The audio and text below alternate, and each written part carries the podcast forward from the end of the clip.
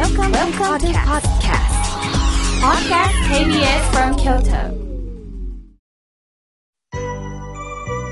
さあ、たくさんのメッセージをいただきました。順に紹介をさせていただきます。まずはじめに、メールをいただきました。ラジオネーム、焦げちゃうさん。暑いですもんね、焦げちゃう。本当わかります。妙慶さん、僧侶って特別な人という偏見とは言わないけど、そんな思いがありました。でも、妙慶さんの番組を聞いてると、普通の人なんだなと思いました。いやはや、やはり、僧侶というこの僧がね、悟る、聡明の僧ですね、に、僧侶の侶なんですねって書いてくれています。いえいえ、とんでもないですよ、焦げちゃうさん。私はもう悟ってなんかいません。先ほどの話ですけど、親鸞聖人も悟れませんっておっしゃいました。つまり、凡夫なんです。私も煩悩をたくさん抱えた凡夫なんです。こうして皆さんのメールをいただきながら、そうやそうや、私にもこんなところあります。私は特別ではありません。そのうぬぼれを取らせてもらうために、私もこの番組を持たせてもらってるんだろうなと思っております。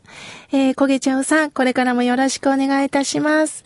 さあ、続いての方です。ラジオネーム、むつさん、ありがとうございます。もう土曜日は妙慶さんの番組が楽しみなんです。聞いてください。前、息子の運転で買い物を出かけたとき、先日の大雨の中、歩道に押し車でおばあさんが歩いていました。数メートル走って息子と目が合ったんです。この傘渡そっか。すると息子は大きくうなずいて路上に止めておばあさんに傘を渡しました。その姿を見て、私は息子にちょっぴり感謝をしましたとのことです。ああ、そうですか。嬉しいですよね。その同じ息子さんと気持ちだった。それをまた、奉仕の気持ちで、傘をおばあ様に渡せた。いいですね。通じ合ったんですね。あったかいメールをむつさん、ありがとうございます。さあ、続いての方です。おはがきをいただきました。奈良よりともこさん、ありがとうございます。土曜日の朝、河村明家の心が笑顔になるラジオ聞かせていただいております。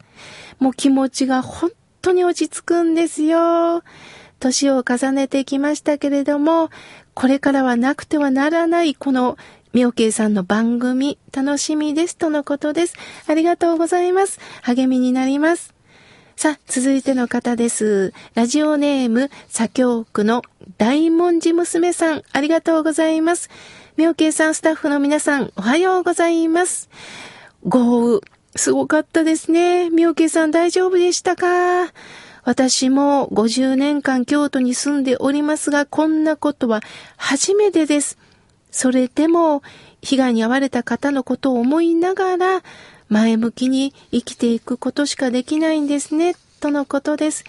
そうですね、今日は自然をテーマにさせていただきましたが、何かお互いに辛い思いをしている人に気持ちを寄せながら生きていくことしかできない。これからどう生きていくのか、どう辛い思いしている人の手助けができるのか、それを共に手を携えてやっていきたいなと思っております。ありがとうございます。さあ、続いての方です。ラジオネーム、エルモさん。妙慶さん、私は日々就職活動をしております。なんとかいいとこまで行くんですが、面接になって不採用になるんです。どうしたらいいんですか？とのことです。そうですか。エルモさんの本当の良さっていうのがね、やはり相手も人間ですからね、相性もあると思います。伝わらなかったりもするんですよね。私も面接っていうのはね、よくオーディションを受けました。おしゃべりの仕事をしてるときには、一つ一つの番組とかコマーシャルを、いただくためには、やはり面接官と会うわけですよね。なぜ技術が違うんだろうか、何が違うんだろうか、先輩に聞いたんです。すると先輩は、相性もあるよって言いました。もちろんこの番組の内容とかもあるけど、この人とこの人の組み合わせはこの人のが合うわなみたいなことで、その人がダメとかじゃなくて相性もあるよっておっしゃいました。そこで私自身が感じたんですが、エルモさん、その会社をもっと調べて、この会社を本当に愛せるのか、私はこの会社のこういうところが大好きです、なんかお力になれたら、笑顔でもって何か伝わるという話し方をしてみてください。もちろん笑顔ですよ。すると相手もこの人と仕事したいなって思ってくれるかもしれません。どうか希望を持ってチャレンジしてくださいね。続いての方です。たくまささん、ありがとうございます。みおけいさん、ポッドキャストでいつも聞いてますよ。職場とか家庭でなかなかうまくいかなかった時に、みおけいさんの穏やかな語り口調に癒されておりますとのことです。そうですか。ちょっとでもお役に立てたら本当に嬉しいです。さあ、続いての方です。やすしさん、ありがとうございます。みょうけいさんのトーク、心が和みます。勝ち組、負け組と区別しそうですが、でも今回のこの西日本の災害を見て、そういうことは儚いと感じましたとのことです。やすしさん、ありがとうございます。さあ、続いての方です。りょうさん、奈良市よりいただきました。みょうけいさん、今までなかなかラジオが奈良まで届かなかったんですが、FM 化されて、今は鮮明にクリアに聞くことができます。みょうけいさんのお話を聞いてると、世の中いろんな人がいるんだな、いろんな人間関係があるんだな、と思いました。やはりいろんな人の声を聞くって大切ですね、とのことです。そうですね。私たちは自分の世界、自分の家庭の中、職場の中でしか物事ね、知り得ません。だけどいろんな人の声を聞くことによって視野がね、広がってくるんですよね。皆さんのリスナーの方のメッセージも私にとって宝です。さあ、続いての方です。メールをいただきました。しんごさん、みょうけいさん、いつも聞かせていただいておりますよ。みょうけいさんの夏バテ解消法、ぜひ聞かせてくださいとのことです。そうですね。私の夏バテ解消法は、梅干しを食べてます。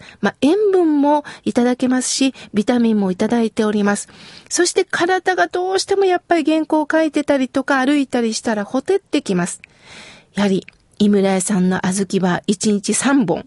朝昼晩3本いただいております。冷凍庫は井村屋さんの小豆バー、ぜひ梅干しと小豆はいいですよ。だけど食べ過ぎるとね、お腹壊しますので、くれぐれも程よくです。さあ、続いての方です。あんみつさん、いつもありがとうございます。ラジオ楽しみです。またみょうけいさんと私のメールを読んでいただきましてありがとうございます。そうですね、私もたくさんメールをいただきますが、順に読ませていただいております。なかなか私の読んでもらえないっていう方もいるかもしれませんが、どうか、待っていてくださいね。まだ紹介したかったんですが、来週紹介させていただきます。ありがとうございました。